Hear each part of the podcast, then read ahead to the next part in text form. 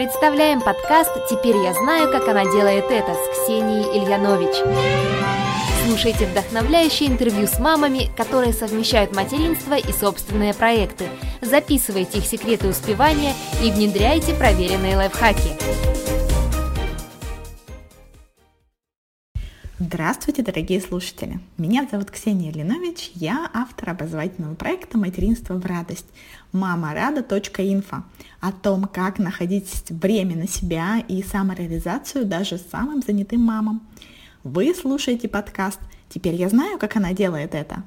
Я приглашаю мам, которые нашли себя не только в материнстве, но и в других сферах жизни, и я буду задавать вопросы, чтобы понять, как же это у них получается – Гость сегодняшнего интервью Анна Шуст, профессиональный журналист, руководитель проекта по производству одежды для мамы малышей, автор проекта «Лаборатория эффективного блога» или более известно в Инстаграме как «Сила слова», автор книги, текст который продает. И, как и все мои гости, Анна мама, у нее две дочки. Вот о чем мы поговорили в интервью. Что отличает хорошего копирайтера? Управление сотрудниками, если вы интроверт. Критерии делегирования для бизнеса и дома. Совмещение материнства и самореализации. Постановка целей, алгоритм Натаны будет. Опыт написания первой книги, вот где пригодились навыки самоорганизации. Подборка книг о том, как писать тексты и пожелания тем, кто думает о своем проекте. Поехали!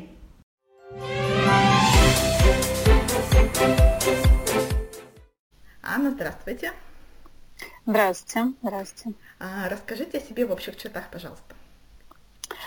А, ну, меня зовут Анна Шуст. Я м- руковожу несколькими проектами.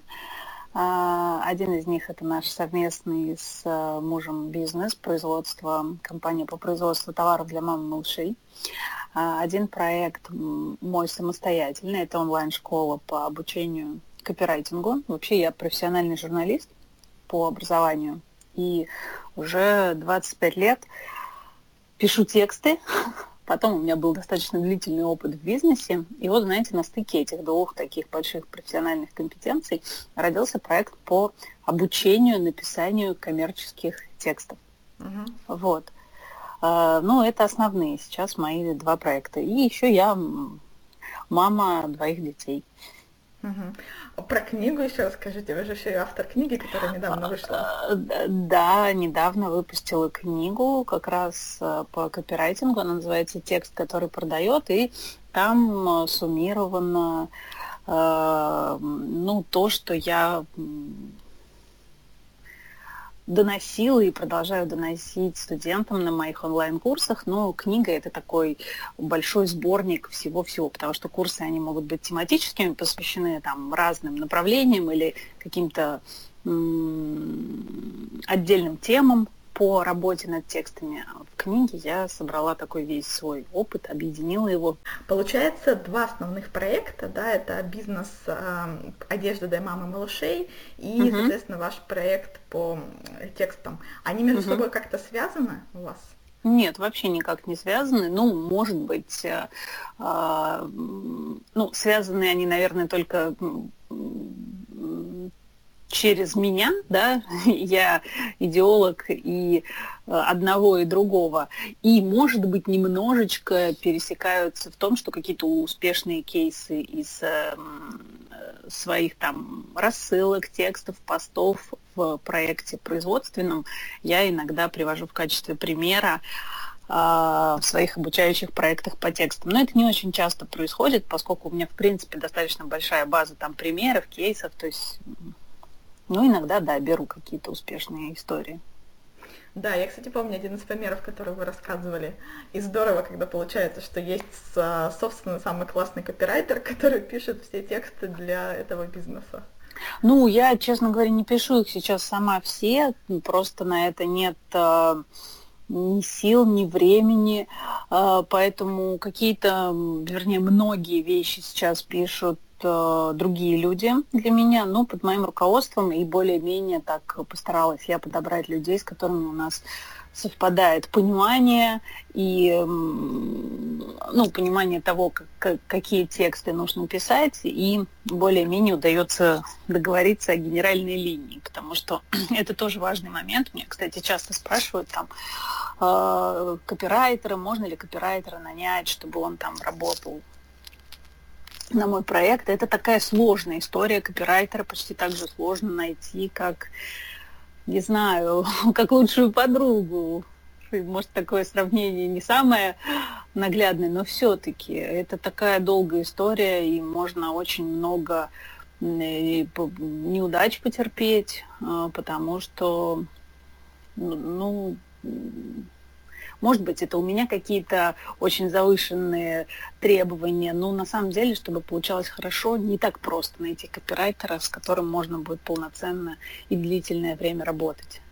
А что рекомендуете смотреть, на что обращать внимание, если кто-то из наших слушателей вдруг ищет копирайтера?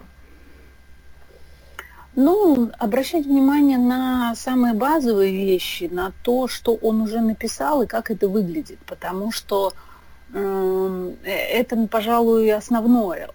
Человек может говорить, что я под ваши требования подстроюсь, буду делать все, что нужно, но если на каком-то базовом уровне вы видите, что он пишет, на ваш взгляд, плохо или неубедительно, то это не изменится, как бы он потом не старался. То есть, ну, в первую очередь смотреть на, на то, что он уже сделал до этого, на его портфолио. Это так, если какой-то один экспресс-совет дать. Угу. А возвращаясь тогда к бизнес-проектам, что дается вам легче всего? Это, безусловно, все, что связано с текстами. Это написать рассылку, написать пост, это может быть сделать какой-то текст, э, обновить там на странице сайта или какое-то коммерческое предложение. То есть, ну, легче всего, разумеется, все, что связано с текстами. Угу. А что тяжелее? Что сложно? Э, ну, тяжелее всего все, что связано, наверное, с управлением людьми. Я, в принципе, по сути своей интроверт, и мне достаточно сложно удается и выстраивание каких-то отношений, и уж тем более отношений э, сотрудник-руководитель, потому что ну, это отдельный вид взаимоотношений, их по-особенному нужно выстраивать и так далее. И на старте бизнеса много, в принципе, шишек набило в этой теме и в теме управления людьми, делегирования. То есть вот это, пожалуй, были для меня самые сложные темы на первом этапе. Ну и сейчас, э, то есть они, безусловно, там какой-то опыт я приобрела достаточно большой, то есть что-то у меня гораздо лучше получается, но это все равно не самые мои любимые истории, да, когда там нужно нанять кого-то снова, отобрать, э, выстроить там систему делегирования и так далее. Мне больше нравится, когда люди работают достаточно долгое время со мной, и ничего не нужно часто менять. Ой, я представляю, полностью поддерживаю, я в вашем лагере. А, скажите, пожалуйста, а что тогда вы сейчас уже делегируете, а что делаете сами? Ну, я делегирую вообще сейчас очень многое, практически.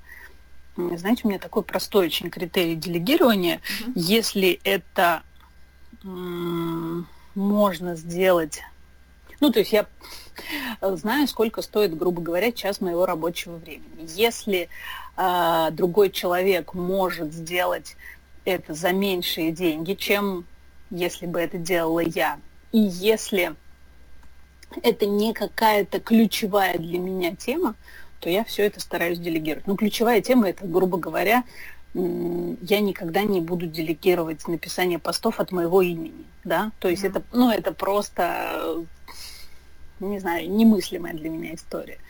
Вот. А, а все остальное, все, что, вот все, что можно делегировать, все, под чем я не ставлю свою фамилию, это я стараюсь делегировать. А какая у вас сейчас уже команда? Ну, у, у меня про, команды в обоих проектах, они не пересекаются между собой. Вот. В производственной компании там свой штат сотрудников, достаточно большой, и я напрямую не всеми руковожу. Угу. То есть есть э, руководитель там подразделений, с которыми я уже решаю вопрос.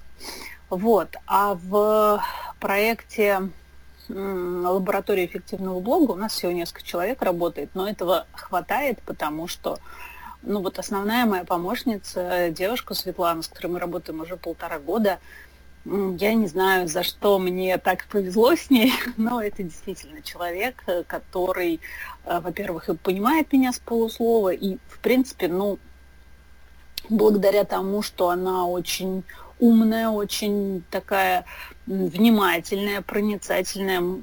То есть многие вещи просто, просто нет необходимости нанимать кого-то еще, потому что она может с этим всем справиться. Вот. И во многом благодаря тому, что она есть у меня, мне не приходится еще больше и больше э, раздувать да, штат помощников. Угу. А интересно, про бизнес понятно, а если уже плавно переходить тогда к обычной домашней uh-huh. жизни, в домашней жизни что делегируете? Ну, просто мне кажется, это очень важная штука. Да, а в домашней жизни тоже делегирую все, что мне не нравится делать. Вот, то есть я не занимаюсь, ну, очень мало занимаюсь домашним хозяйством ко мне приходит э, помощница по хозяйству, которая наводит порядок, э, после которой настроение поднимается, потому везде становится чисто, хорошо, все сияет, нет пыли. Вот, э, с детьми мне помогает няня, соответственно, периоды, я не знаю, мамы, которые вместе с ребенком могут совмещать вот прям без помощников работу и ребенка, я не знаю, для меня какие-то героини и терминаторы, если честно, потому что а, я, конечно, если бы так приспичила, смогла бы это совместить, но я бы была нервная, издерганная, потому что ну, невозможно. Я люблю погружаться в какую-то задачу глубоко, чтобы меня никто не отвлекал. С детьми это очень сложно. Конечно, если бы жизнь заставила, я, наверное, смогла бы это делать. Но пока у меня есть возможности, я стараюсь э, подключать няню, чтобы она в какие-то моменты помогала мне и какую-то часть э, выполняла обязанности там погулять, приготовить еду ребенку и так далее, спать его уложить на дневной сон. Я еще люблю, знаете, делегировать часть, э, отвести на какую-нибудь тренировку или секцию, потому что мне всегда очень жалко вот этого времени. Вы знаете, я с этим э, на самом деле раньше у меня тоже была эта проблема, я старалась совмещать, то есть находила рядом с какой-то, во-первых, э, всегда старалась находить тренировки недалеко, чтобы, ну, там не больше 15 минут тратить на дорогу, во-вторых, всегда находила рядом с тренировкой какое-нибудь место, где можно засесть с ноутбуком и, ну, хоть как-то продуктивно это время ожидания провести. Вот. А сейчас у меня старшая дочь уже достаточно взрослая, ей 13 лет, и она, в принципе, самостоятельно уже ездит на все тренировки. Вот, а у, у маленькой пока занятия все в шаговой доступности недалеко, поэтому вот, вот этой проблемы пока нет. Угу. А, давайте поговорим про совмещение вот ролей мамы и мамы, которая реализует себя. Угу. Как вот это вот все успевать? Наверное, одну из вещей это про делегирование мы уже поговорили, поговорили.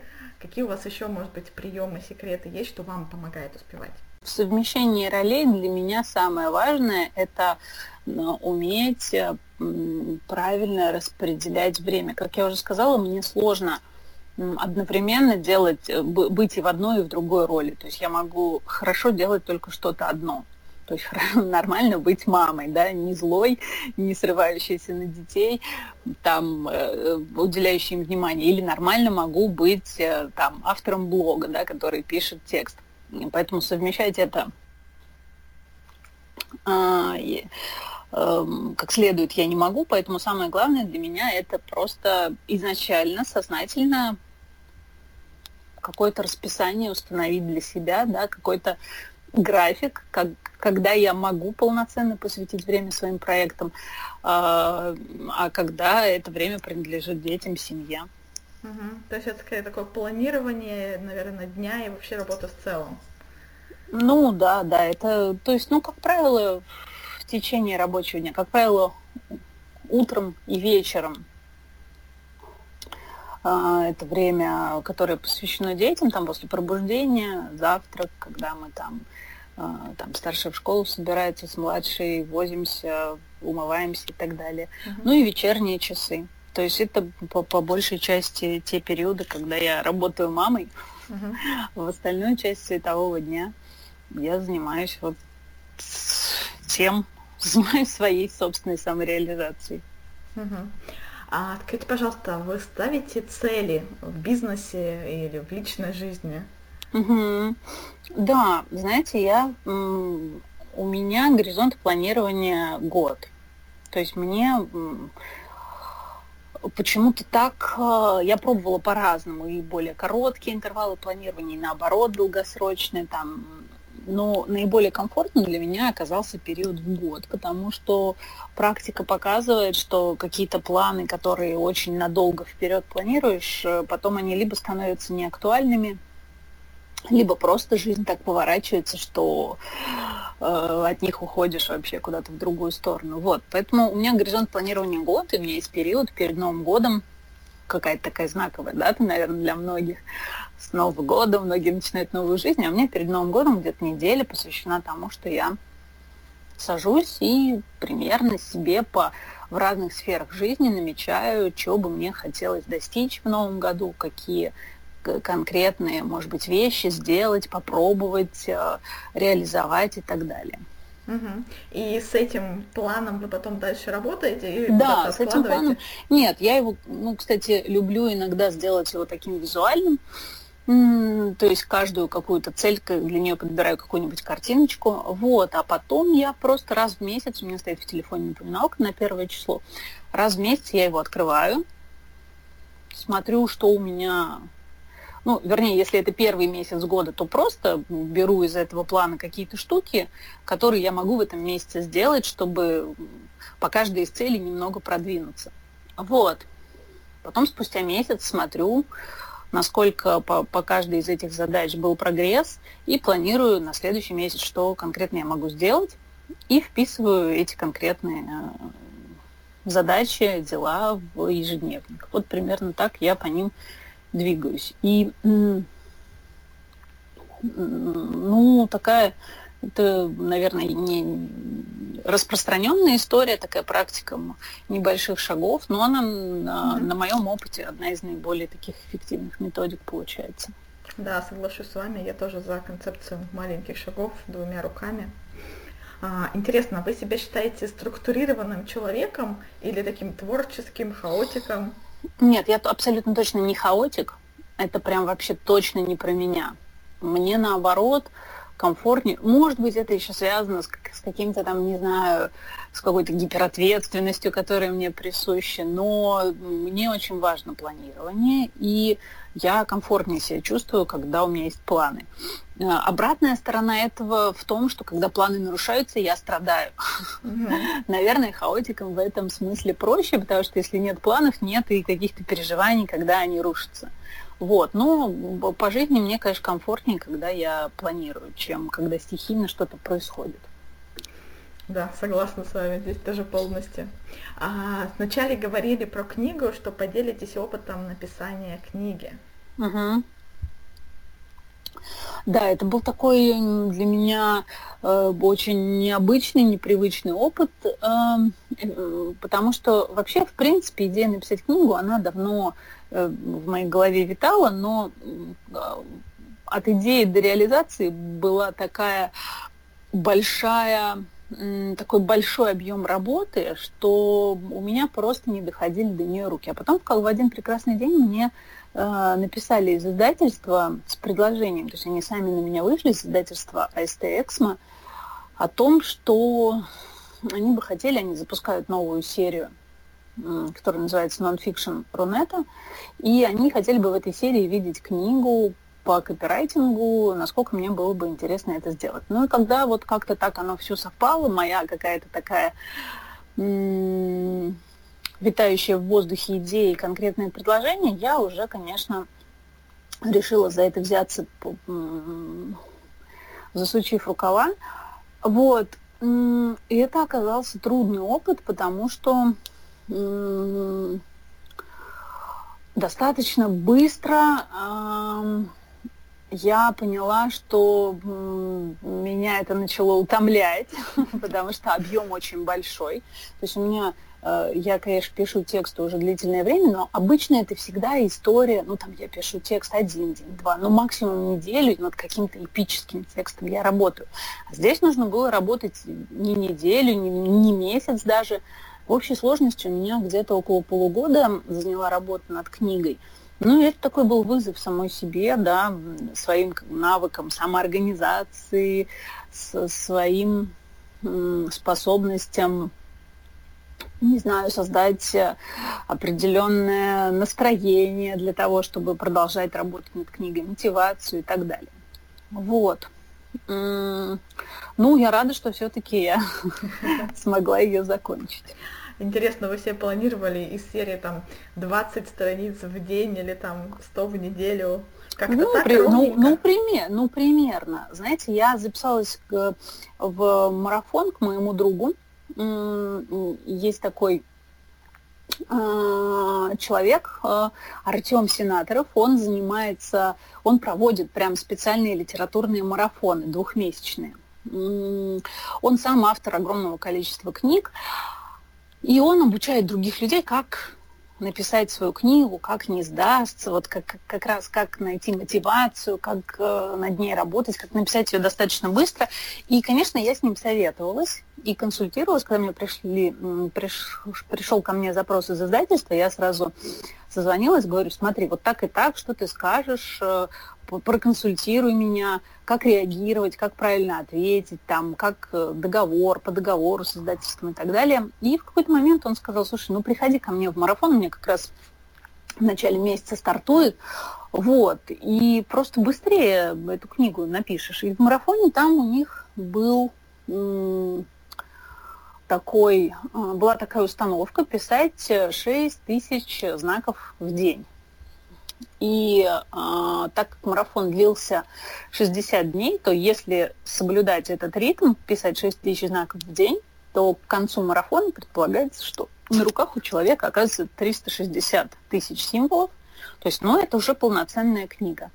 Вот, в марафоне я действительно написала большую часть потому что, ну, вот такая атмосфера, она, конечно, на меня действует. И, мне кажется, на многих, на, на, почти на всех действует атмосфера, когда много людей одновременно с тобой mm-hmm. заняты одним и тем же делом. И, и, и там в чате хвастают, кто сколько написал. Это все как-то так стимулирует, чем когда ты сидишь один на один с ноутбуком и как-то там себя пытаешься пинать. Поэтому в марафоне я написала большую часть этой книги. Потом был небольшой у меня перерыв, то есть, видимо, я перебрала с количеством времени, которое я на нее тратила. Вот.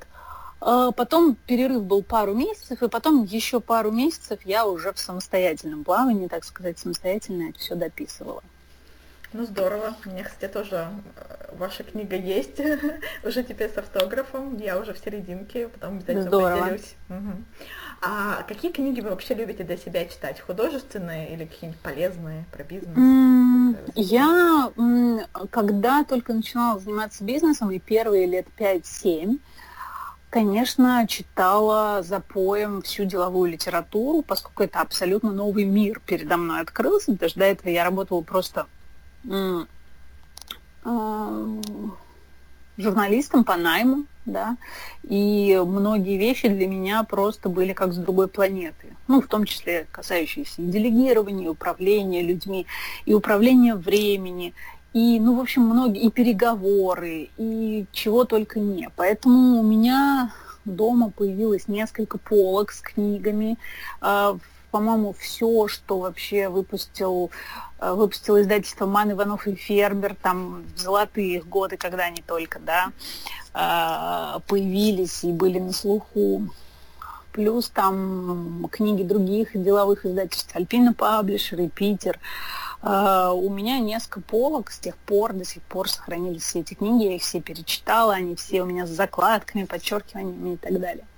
Вот, потом этот период, потом я уже в какой-то момент наелась этой всей литературы и, и начала понимать, что я уже читаю, и ничего нового, а, в принципе, не нахожу, да, ну, с каких-то с разных сторон подходят к, к этой теме, но, в принципе, ничего радикально нового я больше не узнаю. И поняла, что сейчас, э, что пора сделать паузу в чтении, и нужно постараться по максимуму все это на практике испробовать, да, и уже, наконец, найти какие-то собственные работающие истории, потому что далеко не все, что в деловой литературе предлагается, подходит всем людям. То есть у каждого, как и система тайм-менеджмента, планирования, да даже подход к делегированию, все равно у каждого он будет, ну, какой-то со своими специфическими особенностями.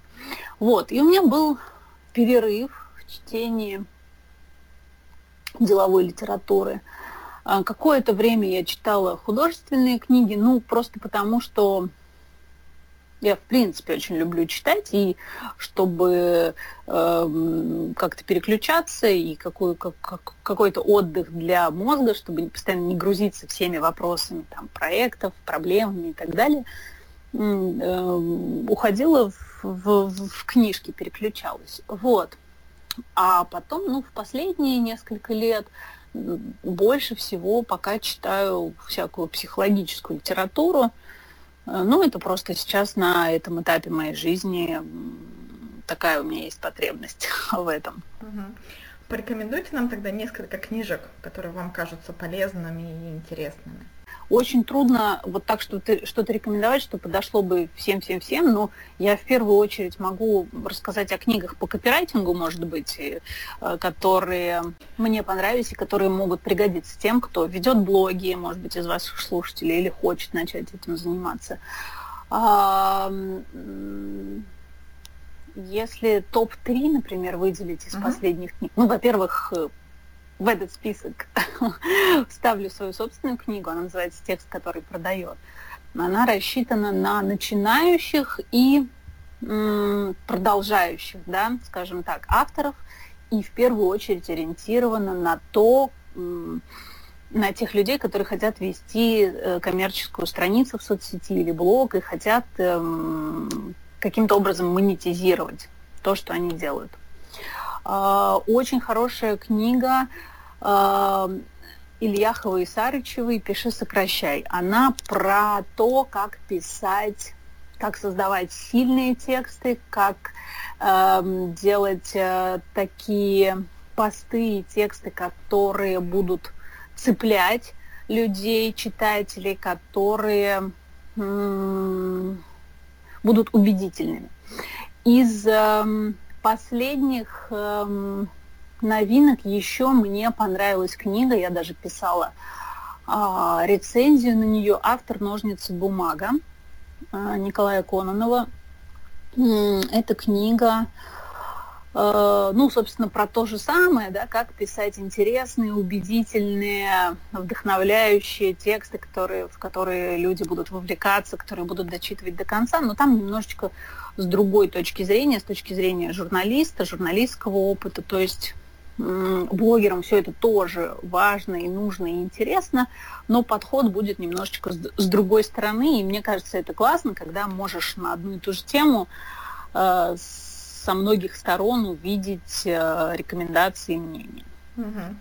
У меня есть книга Ильяхова «Пиши, сокращай». Она, конечно, uh-huh. вообще прекрасна, мне кажется. Uh-huh. А порекомендуйте что-нибудь из художественного. Что вам из последнего понравилось?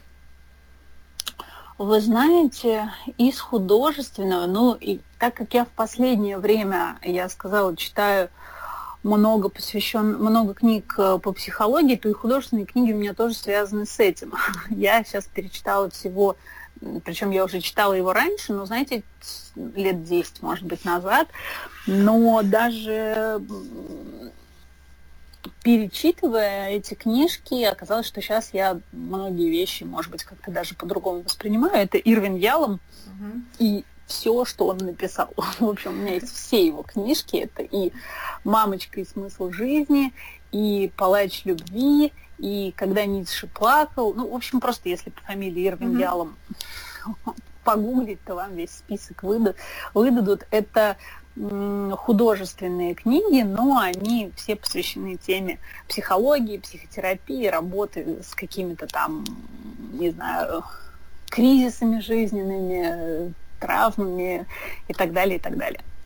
Отлично. Вот. И еще, знаете, из интересного, я, правда, уже года три как ее прочитала, но до сих пор приходит она мне в голову, когда меня просят порекомендовать что-то из художественных книг, это «Зулиха открывает глаза». Очень классно. Вот, поэтому, если кто-то не читал, то тоже от души рекомендую. Да, мы ее оставили в книжном клубе. Это была одна из таких знаковых книг, которые мы тоже читали и собирались, чтобы ее обсудить. Согласна, uh-huh. классно. Uh-huh. Кстати, у Гузели Яхиной вышла новая книга «Дети да. мои». Да. Uh-huh. Это для меня такая там моя мини-награда, как я сейчас одну свою цель закончу, пойду и куплю себе эту книжку. Uh-huh. Здорово. Анна, спасибо, мы завершаем. И у меня будет традиционный вопрос, который я задаю всем гостям. Что порекомендуете тем, кто только задумывается о своем проекте, о своем бизнесе? Рекомендую, наверное, не бояться и попробовать. Знаете, я очень часто сталкиваюсь с людьми, которые очень много времени тратят на раздумья и переживания о том, а как это будет, а точно ли я захочу этим заниматься, а получится ли у меня так, а может быть мне еще десяток курсов надо сначала пройти, чтобы, значит, вот э, иметь вообще право как-то что-то в этом делать. Вот. И это все такой вид прокрастинации, наверное, и страха перед э, своей идеей и перед тем, чтобы ее реализовать. Поэтому пожелаю, наверное, просто сделать первый шаг э, как можно скорее. И в конце концов, даже если что-то не получится, это не будет ведь концом света. Если что-то не получится, вы всегда сможете это отложить, закрыть эту страницу, а потом, спустя время, придумать что-то новое. Вот как-то так. Угу. Отлично. Полностью тоже с вами согласна. Анна, спасибо за интервью. Спасибо, Ксения, да, что пригласили. Приятно было пообщаться. Да, мне тоже.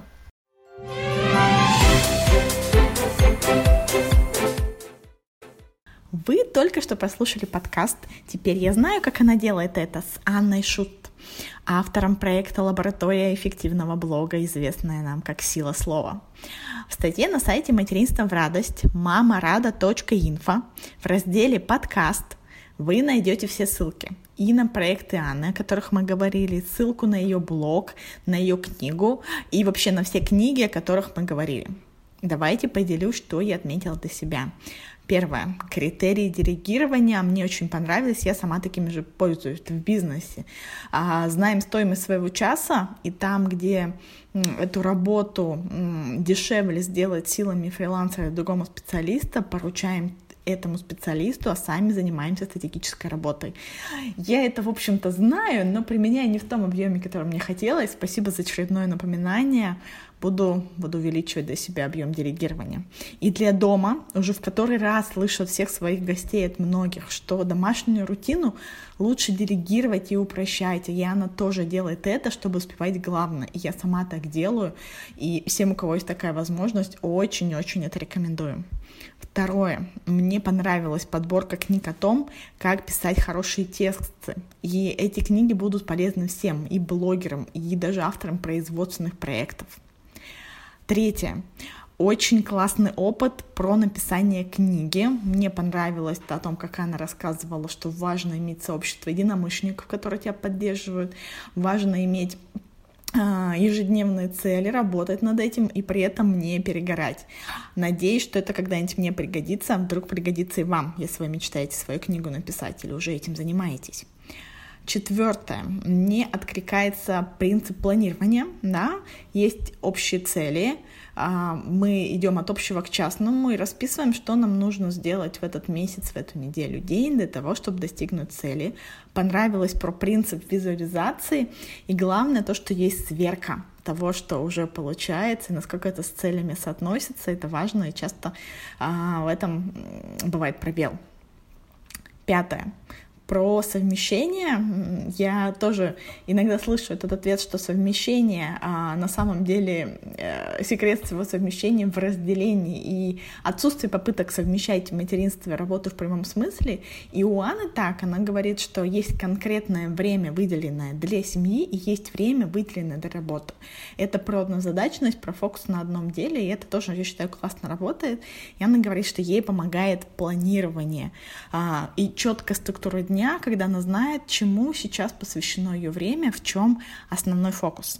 И, кстати, если вам откликается такой подход, если вы мама, но у вас практически нет времени на себя, вы хотите успевать больше, вы хотите реализовать себя, у вас есть идея какая-то классная, или вы уже над ним работаете, а, я приглашаю вас на бесплатную 30-минутную консультацию по тайм-менеджменту для мам.